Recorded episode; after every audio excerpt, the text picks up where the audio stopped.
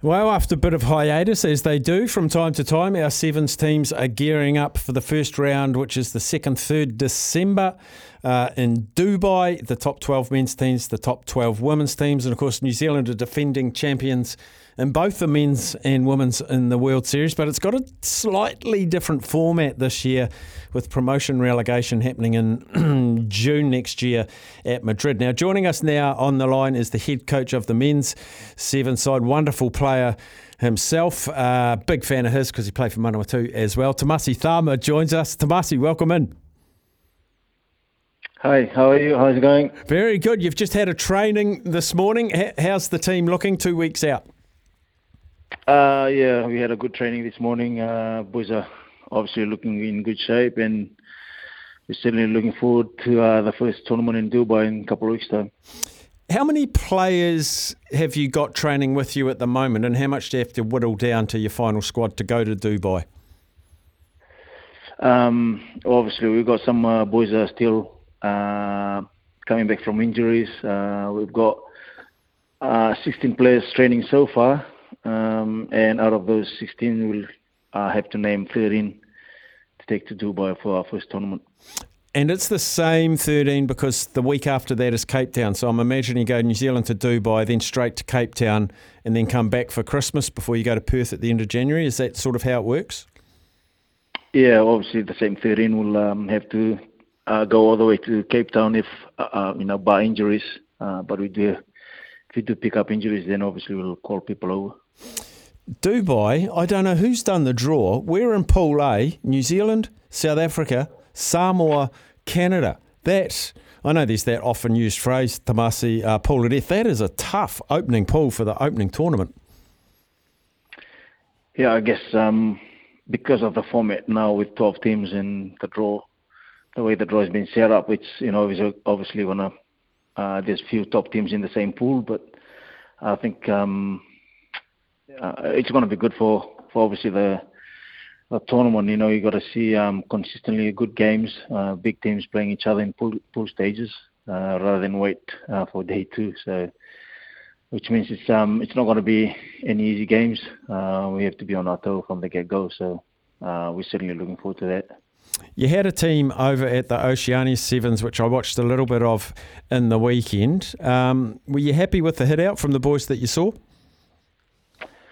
Yeah, we were very happy. I mean, uh, we went over a week earlier, or a few days earlier, obviously to uh, do our camp over there. Um, we didn't do a lot of um, uh, our rugby stuff over there. We just try and let the boys play and see where they're at um, around the game, and then obviously we try and work with them this week. But um, overall, you know, we, we can we can see where we're at uh, physically, um, and obviously around the game. Um, obviously playing Fiji, Samoa, and Australia. Uh, we were happy the way we play against those uh, three teams. Obviously, they were top six in the world as well. So pretty happy with where we're at um, around our prep. Um, even the way we played last week to manage to come away with a win. So um, take that into our you know, give us a bit of confidence going to Dubai. One of the big things in sevens, Tomasi, as you well know, having played for a long time yourself, is conditioning. Um, and there's always a little bit of risk when, when players are away from the game and away from being centralised, that sort of thing, go away to their families and then they come back. Were you happy with their level of conditioning when they got back into camp with you? Um, obviously, we have different groups. So there, there, there are groups that are been in here and we've done a bit of training through the through the preseason part. But um, a few boys came back from playing NPC, um, so we we can't really chuck them straight into it, and we just have to make sure that we, uh, you know, really plan well on how we um, manage their load throughout the week, build up the tournaments, and obviously some of those boys played last week. Uh, we have to manage their minutes. Uh, hopefully, you know, they don't get ding up, but um, we're pretty happy with uh, where they're at at the moment with us. So hopefully they'll be good to go. Um, come Dubai, obviously we've still got a couple more weeks before we go. So um, we just make sure that we don't break them hmm. and prepare them well. big news in the sevens world in the last couple of days. Uh, two big names, Michael Hooper and Antoine Dupont. Uh, looking like, well, Michael Hooper's signed with Sevens. Antoine Dupont wants to sign with Sevens, of course, with the Paris Olympics next year, the Sevens being included. What was your initial reaction when you heard that two of the superstars of the 15s game, who have a lot of eyeballs on them, what was your initial reaction when you heard they were coming over to the Sevens game? Um, I think it's cool for the game. You know, those uh, big names from 15s coming across. Um, it's good for you know obviously France in, in Australia that those guys putting their hands up to have a cricket sevens, and um, like I said, it's good for the game. You know, uh, for those big names to come across. Um, yeah, it'd be interesting to see how they go. Obviously, a different game. It's still a game of rugby, just less numbers, a bit faster. So be good to watch them and see how they go. My my initial reaction, I was so excited for Michael Hooper. I was I was pretty pissed off for him, to be perfectly honest, that he didn't go to the World Cup. I thought he deserved it. I thought he was good enough, all of that experience. Mm. I think he's about 33, 34 now. From what you've seen in him in 15s, what do you think is going to be maybe um, the thing that he's going to have to work on, apart from fitness and learning the game? Do you think he'll take to it well? Well, I think what you've seen in 15s, he's got a big tank. He, you know, he's obviously fit, and I think it's just. Uh, the challenge with the game of sevens, you got, you're going to operate at the level where you're going to be fatigued and, and tired. That's when you're going to start see the difference. Mm. Um, and that's where the knowledge of the game will come into play. Uh, the awareness of space and what to do when, you know, um, when to ball carry, when to pass, what line to run. And you do all that under fatigue. Um, and we always discuss here around your default sometimes will come into play and and majority of the time you see the default in sevens it's not pretty because mm. you operate at, at the level where you're under fatigue and stress and the boys that have been playing a lot of sevens they'll pick up on those players really quick and they'll pick on them mm. um, but it'll be interesting to see um, if they push them into their level and see how they operate is is therefore the most important part part of your training sessions isn't the first 10 minutes, it might be the last 10 minutes when the body's screaming to, to get to break me down, to, to turn me off. But is that when your players learn their most, when they're under the most fatigue? And do you target that? Yeah, I think obviously you try and uh, get them really clear on what's their role like when they're not fatigued and what does uh, their role look like under fatigue. And, you know, the game obviously changed. The game might slow down a bit uh, but sometimes at that point, I think, you know, I just shared with our boys this morning that that's where I think when you're fresh, you, you can win games, but under fatigue, that's when you win tournaments. Mm. Um, and that's probably where you separate, you know, the, the big teams or top teams from others because they operate at, at where most people won't operate at, but still really clear when you're under fatigue around what you're seeing and what you're trying to execute and communicate. Those are the things I think the strength of most teams uh, be tested at their point. Um, and then I think, you know, the deeper you can go into those dark places and then you can still uh, be clear on what you want to try and achieve and what you're trying to do, then you probably come out uh, at, the, at the right end of the, the tunnel, I suppose. Yeah, I, I, was so stoked to see Tim Mil- Mikkelson's back for for another series. He's one of those guys when you when, when you're counting down the clock and you're 60 seconds to go, we might have a one point lead or we need to get one more score. Tim Mikkelson always seems to bob up. He's a veteran, but he's so important in those crucial times. He scored so many late tries when both teams are knackered. Tim Mikkelson finds something within himself. How important a cog is someone like Timmy to you? Yeah, I think uh, you said it. That uh, you know, you just said it. Um, how he find something in himself. Um, I think what he find from Timmy is obviously really uh, is a competitive guy. He's a really competitor. Uh, he wants to win, and sometimes, as, I said, in those later stage of the game, it's not about playing structure or system or the way you want to play the game. It's how much you want it. Uh, it comes down sometimes to the individual, their individual strength. Some of these boys they might have the footwork or you know whatever their style they bring to the table. But for Timmy, sometimes he'll have obviously the speed and he's got a bit of footwork, but it's uh, hunger to win. It's deep down, you know that that's where he goes to, um, and he trains their way as well. He doesn't want to let anyone down, and he goes.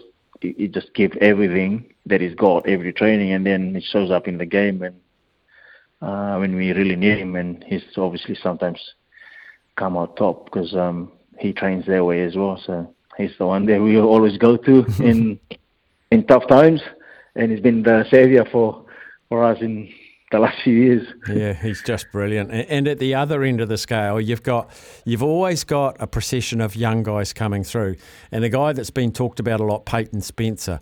I'm guessing you're going to room Tim Mikkelson with Peyton Spencer when you go away on trips. Yeah, it's something that we try and do. Obviously, you know, we've got a few uh, older boys in the squad and the young ones. Um, it's just try and make the connection with those players, uh, share the experience from uh, the old boys to the young ones. Obviously, you know, a lot of young boys here, really talented young players. But if we can marry that that that up with you know the older boys, how hard they work. Mm. Um, if we can marry the two together, plus a bit of knowledge and wisdoms from those old boys around the game, because good teams will shut down their talent, and then now what's the go-to is always just trying to go hard and work hard for each other, but then make sure we still uh, understand the details of the game, finding you know best space and all those things. But look, uh, I think uh, it's a good mix with our squad at the moment, with the experience and the young guys coming through. Do you find that there's some players that are just more suited to sevens than 15s. And I'm going to pick on someone here because I think he is a brilliant sevens player. And for me, he came out of nowhere. Leroy Carter is such an important component for our sevens. I just feel like he's DNA'd to be a sevens player. Yeah, he is. I think, as you can, as you said, like the DNA of sevens. If you work hard, you're halfway there. Mm. You know, you give yourself a chance to, um, you know, dominate in the game and that's where most people are scared to play the game because you just you just have to work hard. um, but for for Leroy, obviously we've been working hard with him. He obviously worked hard, but we talked a lot around how do we reward his hard work because mm. he can't obviously keep operating that way for a long period of time, which he always does. But then there are points where he can um, dominate physically, but now it becomes you know the technical side of things where he needs us to be smart, when to work hard, when to be smart, and let other people uh, do the job as well, and rely on other people to help him, or when does he need to help other people as well. So, but he's got man energy. He's fit, he's strong, and he's obviously tough. He's same as Timmy, as I said, is they are really competitive, and uh, as you said, they, they're probably the se- uh, seventh game system as well. Uh, two more questions. One rugby, one one a bit of fun. I'll save the fun one till last. Uh, any debutants? I know you haven't named your squad for Dubai, but any new players in the camp for the first time this year that's taking your eye that will have a future? Not not necessarily immediate future, but a future in the game. Um, well, obviously, we just signed uh, a new kid. Uh, he's being part of our squad now. He's from uh, Manawatu. Um, I signed him up from club playing club rugby. Wow. um, you know, obviously uh, he was the MVP for the club rugby in two this year. Didn't get a chance to play NPC, but he went and played maybe two or three games for Wairarapa Bush, and I've watched him play, and you know, it's just raw talent, um, which sort of excites me. You know, I can work with that and uh, help out around his game but we've got a few young boys uh, here in the squad. Obviously, Xavier, Tito Harris, Peyton Spencer. Those boys, you know, they are talented rugby players. And Peyton, you know, obviously is a tidy rugby player. Doesn't make a lot of mistakes.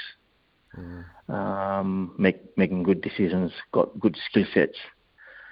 Um, I think if he can um, keep working hard on um, his knowledge of this game, and obviously, you know, looking forward into 15s um, obviously he's got the skills now, and then uh, the good thing with sevens, you know, with people that do have skills, you you have to execute the the skills really quick. You're gonna have to see opportunities really quick and then execute it.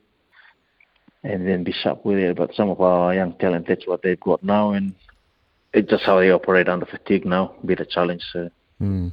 we, we're working hard with that. Last question. We're running a competition, well, not a, uh, sort of a, a bit of a semi tournament here today. It's a bit of fun as we lead up to Christmas. And we're asking people what's the most important thing if you're going to go to a barbecue? What's the most important piece of food that needs to be at a pub, at a barbecue for you, Tomasi Cama? Steak. Simple as that. and someone has voted for boiled cassava, and I didn't know what that was. And they said, ask Tomasi when he comes on because he thinks it's, it's, it's Fiji, a Fijian dish. Boiled cassava. Yeah, and then it's like um, it's just like potatoes. Okay. Yeah, and then you, you cook it the same as well. Um, you obviously uproot from the ground and then you plant it and get it from. It's just like uh, potatoes, but But better. that's what we had. It, it like uh, uh, cassava, and then but you have cassava and the um, steak. Uh, that's life. That's living. Yeah, it's the complete diet for a sevens coach. I like it. Hey, Tomasi, I can't wait for your team to hit the road. You got Dubai, Cape Town, Perth, Vancouver, Los Angeles, Hong Kong, Singapore, Madrid, Olympic Games. You got a big 12 months. Uh, we wish you all the very best. Thanks for joining us today. No, thanks for having me. Thank you. There he is, the head coach of the men's New Zealand Sevens team, Tomasi Cama, one of the best exponents we've ever had in the Sevens jersey as a player, and he served as tutelage in the coaching staff as well for the Sevens. We're in good hands. We're in very good hands. Get your votes in for the must-have barbecues, barbecue food at a barbecue in New Zealand. I've got a massive list. I'll get to more of them shortly.